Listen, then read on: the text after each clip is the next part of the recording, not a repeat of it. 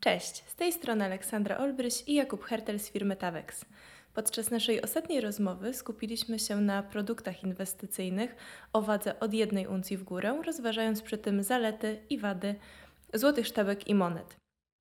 Dzisiaj natomiast porozmawiamy sobie na temat inwestowania mniejszego kapitału w złoto i zastanowimy się, kiedy ma to sens oraz jakie produkty warto brać przy tym pod uwagę.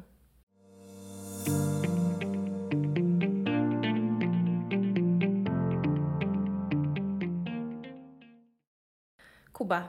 Obecne niesprzyjające, można powiedzieć, e, podłoże makroekonomiczne na czele z najwyższą od przeszło 20 lat inflacją, e, która w maju według oficjalnych danych GUS wyniosła prawie 14% w ujęciu rocznym, mm, przyczyniło się do wzrostu popularności złota e, jako zabezpieczenia kapitału.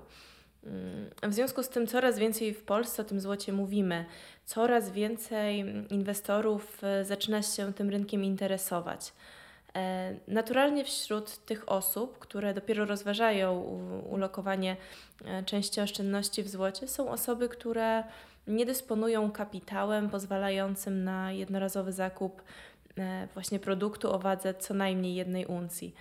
I przeglądając fora branżowe w poszukiwaniu informacji, mm, trafiają na treści, według których e, najlepiej kupować produkty właśnie o wadze jednej uncji, a inwestycja w mniejsze wagowo produkty e, jest nieopłacalna.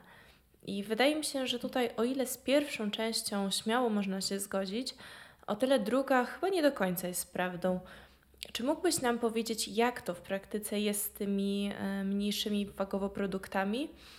E, czy rzeczywiście, mm, nie mając e, środków e, pozwalających na zakup, mm, powiedzmy sobie, jednouncjowego Krugeranda, nie warto w ogóle myśleć o złocie? Absolutnie brak środków na zakup całej uncji w żaden sposób nie dyskwalifikuje inwestora. Przede wszystkim dlatego, że najbardziej popularne monety bulionowe, takie jak Kangor czy Philharmonic, występują w mniejszych wagowo wersjach, np. 1 czwarta uncji czy 1 dziesiąta uncji. I podobnie sytuacja wygląda ze sztabkami, które zaczynają się już od 1 grama. Więc generalnie istnieją możliwości inwestowania mniejszych kwot w złoto. Oczywiście trzeba mieć tę świadomość, że w przypadku tych małych produktów mm, rzeczywiście cena za gram kruszcu jest znacznie mniej korzystna niż dla ich jednouncjowych odpowiedników. E, natomiast e, nie oznacza to, że inwestycja jest kompletnie nieopłacalna, bo z twojego złego lepiej mieć to złoto niż nie mieć go w ogóle.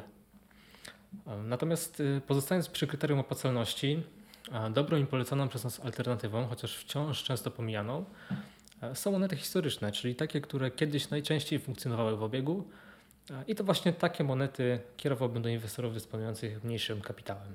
Tak, zdecydowanie się zgadzam, że monety historyczne wydają się po prostu niedocenione i pozostaje mieć nam nadzieję, że z czasem zdobędą szersze grono zwolenników jestem przekonana, że nasi widzowie z chęcią usłyszą e, coś więcej na temat monet historycznych.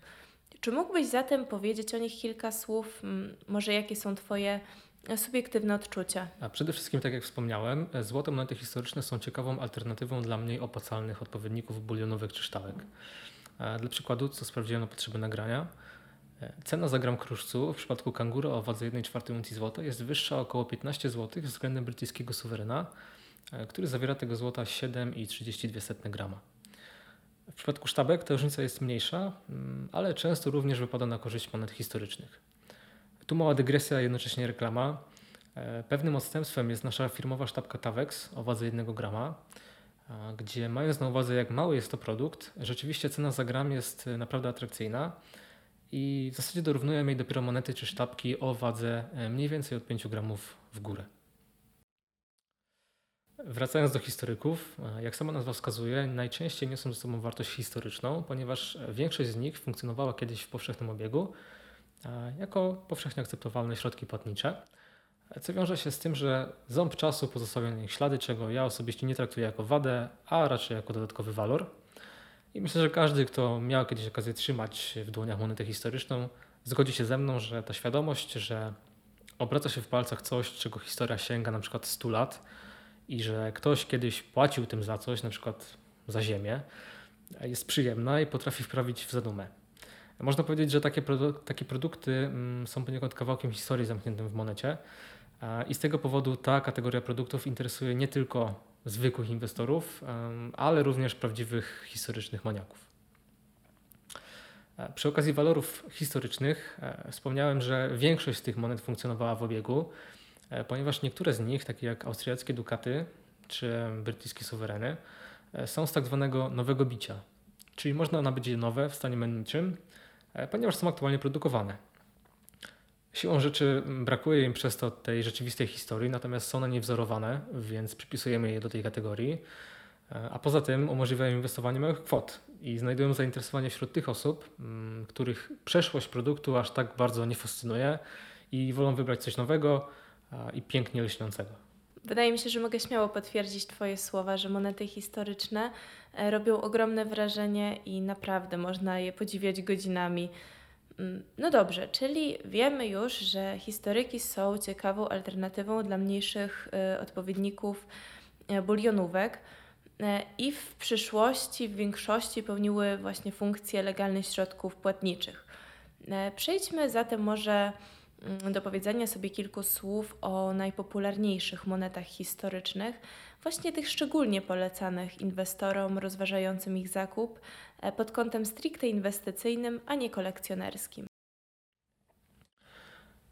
Bardzo dużym zainteresowaniem cieszą się wspomniane dukaty i suwereny z nowego bicia. Natomiast do najbardziej popularnych monet e, stricte historycznych należą m.in. francuskie frankówki, rosyjskie rublówki, niemieckie marki czy no, chociażby holenderskie guldeny. Wszystkie z tych monet charakteryzują się międzynarodową rozpoznawalnością, e, co oznacza, co oznacza tylko tyle aż tyle, że nie powinniśmy mieć problemów z ich odprzedażą. Niezależnie od tego, czy będziemy chcieli e, spieniężyć inwestycje w Nowym Jorku, w Berlinie czy w Melbourne.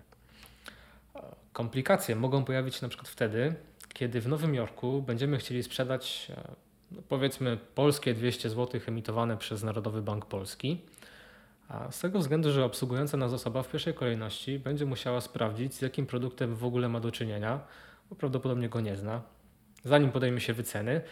E, I ostatecznie ta kwota, która zostanie nam zaproponowana, z dużym prawdopodobieństwem nie będzie dla nas w żaden sposób satysfakcjonująca. E, dlatego, tak jak w przypadku jednouncjowych monet bulionowych, e, w celach stricte inwestycyjnych warto wybierać takie monety historyczne, które są powszechnie znane na całym świecie. Wspomnę naturalnie, że chociaż jako dealer rozpatrujemy stricte inwestycyjną wartość monet historycznych, to rzadsze roczniki na rynku wtórnym bardzo często mają dodatkową wartość numizmatyczną, dzięki czemu możemy za nie uzyskać lepszą cenę, również u dealera. Przykładowo w przypadku rosyjskiej 5 rublówki najczęściej spotykamy monety bite w latach 1897-1904 i za nie uzyskamy standardową wycenę, jednak w przypadku zarówno znacznie młodszych, e, jak i starszych roczników e, kwota ta może się znacząco różnić od rynkowej ceny kruszcu.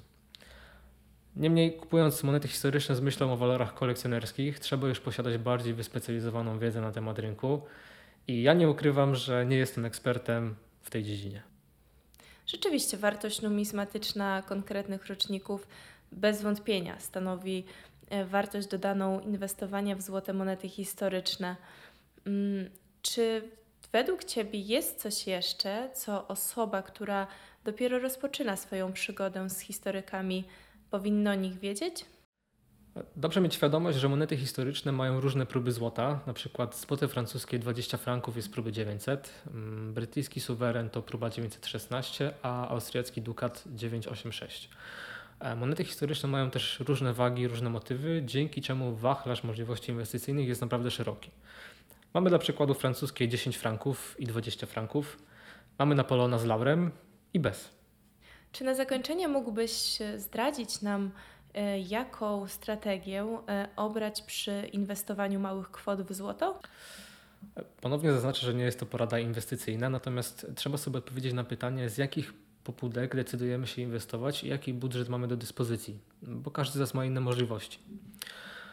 Załóżmy więc, że startuję z poziomu 0 zł jakichkolwiek oszczędności, ale jestem jednocześnie wolny od długów i po prostu decyduję się odkładać. Po pierwsze, postawiłbym na dywersyfikację, czyli nie kupowałbym tylko i wyłącznie samego złota. Zresztą zgodnie z takim inwestorskim przysłowiem, żeby e, nie wkładać wszystkich jajek do jednego koszyka. Po drugie, co wynika z pierwszego, e, jeżeli rocznie byłbym w stanie odłożyć na samo złoto około 8,5 tysiąca złotych, czyli mniej więcej na jedną uncję, to dałoby ponad 700 zł miesięcznie i byłoby to przykładowo 20% moich wszystkich oszczędności, więc w skali roku odłożyłbym razem ponad 40 tysięcy złotych, to najprawdopodobniej kupiłbym złoto raz w roku i byłaby to od razu cała uncja. Ale równie ciekawą alternatywą byłoby na przykład kupowanie co kwartał brytyjskiego suwerena za około 2000 złotych. E, cenowo oczywiście byłoby to nieco gorsze rozwiązanie, mm, ale wciąż opłacalne, a jednocześnie pozwalałoby zachować większą płynność. E, ponadto taka systematyczność e, w pewnym sensie chroni inwestora przed mm, krótkoterminowymi wahaniami cen złota i minimalizuje wpływ różnic cenowych. Jeżeli natomiast te 700 zł miesięcznie to byłoby 100% moich możliwości, czyli na koniec roku miałbym około 8,5 tysiąca złotych wszystkich oszczędności, E, to wówczas zdecydowałbym się kupić takiego suwerena raz w roku, albo raz na pół roku wybrałbym 10 franków czy dukata. No, e, chyba że uparłbym się, że całość środków wylokuję w jedno aktywo, w tym wypadku w złoto, e, wówczas postawiłbym na wspomnianą systematyczność i kupował historyka co miesiąc lub co dwa. Tego osobiście nie polecam, szczególnie osobom, które startują od zera i nie mają innych zabezpieczeń, ale jednocześnie jestem świadomy, że na pewno jest spore grono osób, które w przeszłości kupiły już trochę akcji, może trochę walut obcych i chciałyby teraz e, wszystkie swoje wolne środki ulokować w złoto. To wówczas jak najbardziej pierwsze skrzypce grałaby wspomniana systematyczność i regularne zakupy historyków co kilka tygodni czy kilka miesięcy.